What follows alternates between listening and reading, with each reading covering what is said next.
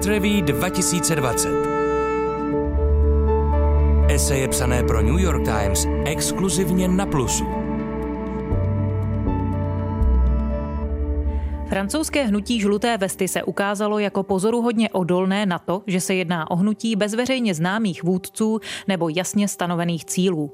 Od konce roku 2018 pravidelně protestují v ulicích Paříže a dalších francouzských měst, představují všeho chuť charakterů a sociálních kategorií a mění seznam požadavků a taktik od poklidných pochodů, požářství a vandalství.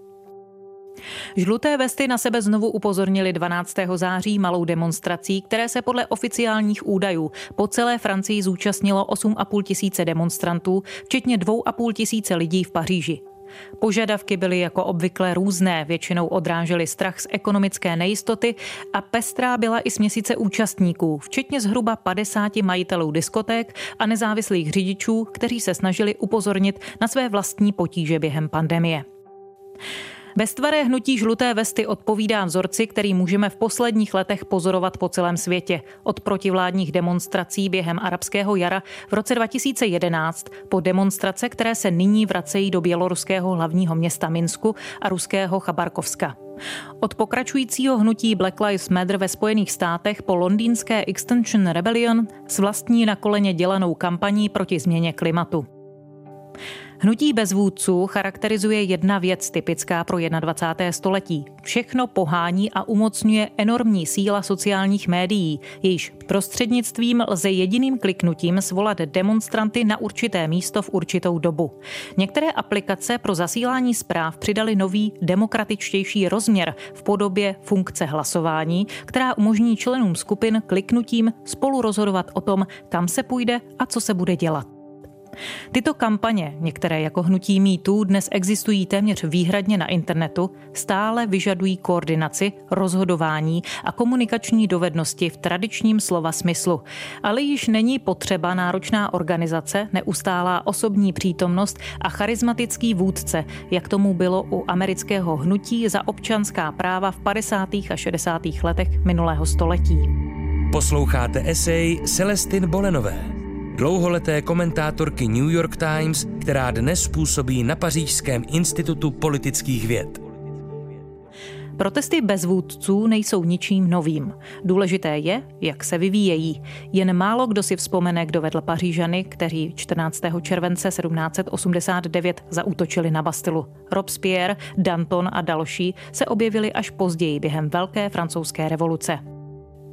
Téměř o dvě století později, v květnu 1968, proběhly v Paříži a po celé Francii násilné pouliční protesty, které nevedly k bezprostředním politickým reformám, ale předznamenaly trvalé sociální a kulturní změny. Ani ocenění v dějinách nebylo vždy spravedlivé. Mahatma Gandhi a Martin Luther King sklízejí uznání za to, že vedli svá hnutí, měli však mnoho povětšinou zapomenutých souputníků, kteří s nimi boje i vítězství sdíleli.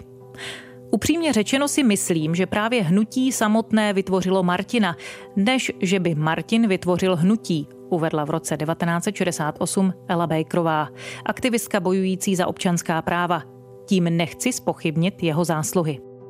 Ti, kteří se stanou tváří vlastního tažení, jsou také snadným terčem pro vlády, které se mohou snažit hnutí sabotovat nebo ochromit tím, že uvězní či zdiskreditují jejich nejvýznamnější veřejné zástupce.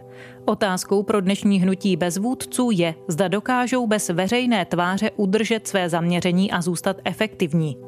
Může se pobouření veřejnosti, které zpravidla bývá příčinou těchto nesourodých tažení, bez Gandhiho nebo Kinga, bez akčních plánů, bez vnitřní disciplíny stát programem pro změnu?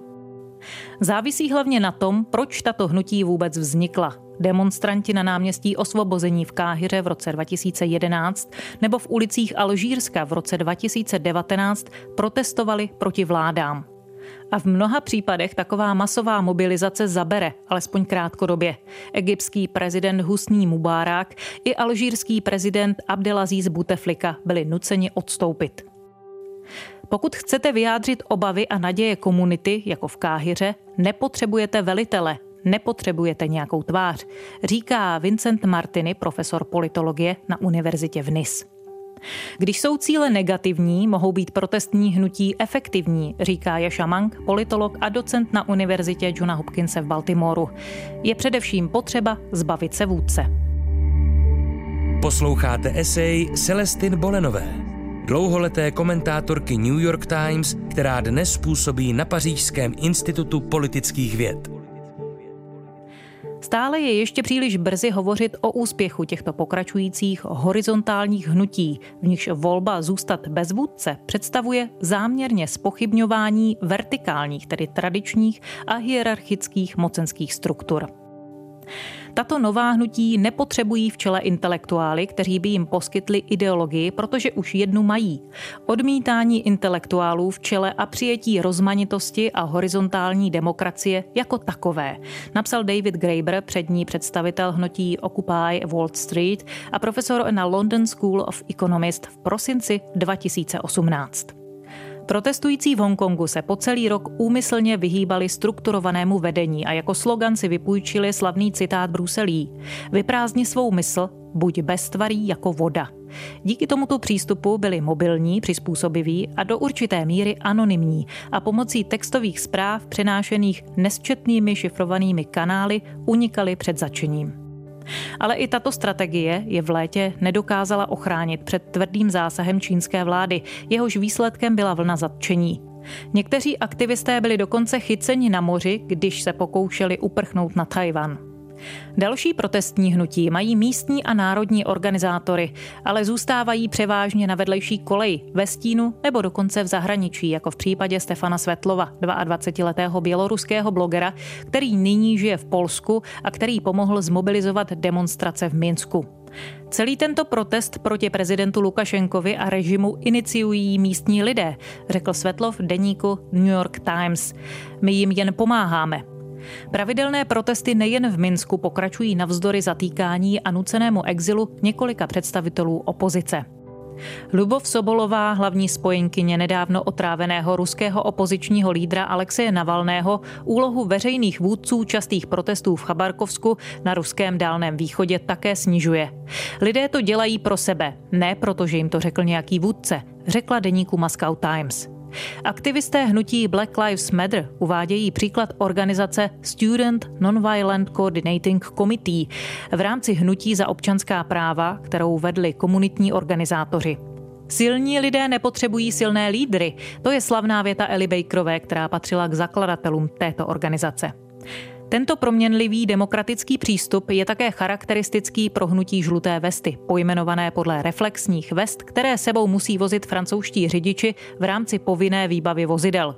Žluté vesty vešly do ulic na konci roku 2018, aby protestovali proti zvýšení daně z pohoných hmot. Jejich protesty se však rychle rozšířily a přerostly ve všeobecný odpor vůči elitám, které jsou vnímány jako vzdálené a arrogantní. Dalším motivem žlutých vest jsou obavy z ekonomické krize a jejich dopadů na mnoho sociálně slabších lidí. Daň z pohoných hmot byla pozastavena, ale hlavním úspěchem žlutých vest bylo, že dokázali vyjádřit svůj názor. Představují demokratickou výstrahu, varování, což je pozitivní, řekl Martiny a dodal, ale když chcete v dnešním světě něco prosadit, potřebujete vedení. A tato horizontální hnutí mají i další problémy. Nedostatečná kontrola nejenom nad stoupenci hnutí, ale také nad jeho poselstvím může vést k anarchii a násilí, které se objevily při demonstracích hnutí Black Lives Matter, při protestech žlutých vest i v Hongkongu. Pokud hnutí chybí organizace, nemohou jeho stoupenci říct, to jsme my, řekl Jaša Mank. K potlačení této anarchie potřebují hnutí tradiční vůdce. Problém podle Martinyho je, že jejich volba vyžaduje kompromis a to je něco, čemu se dnešní protestní hnutí zpravidla brání.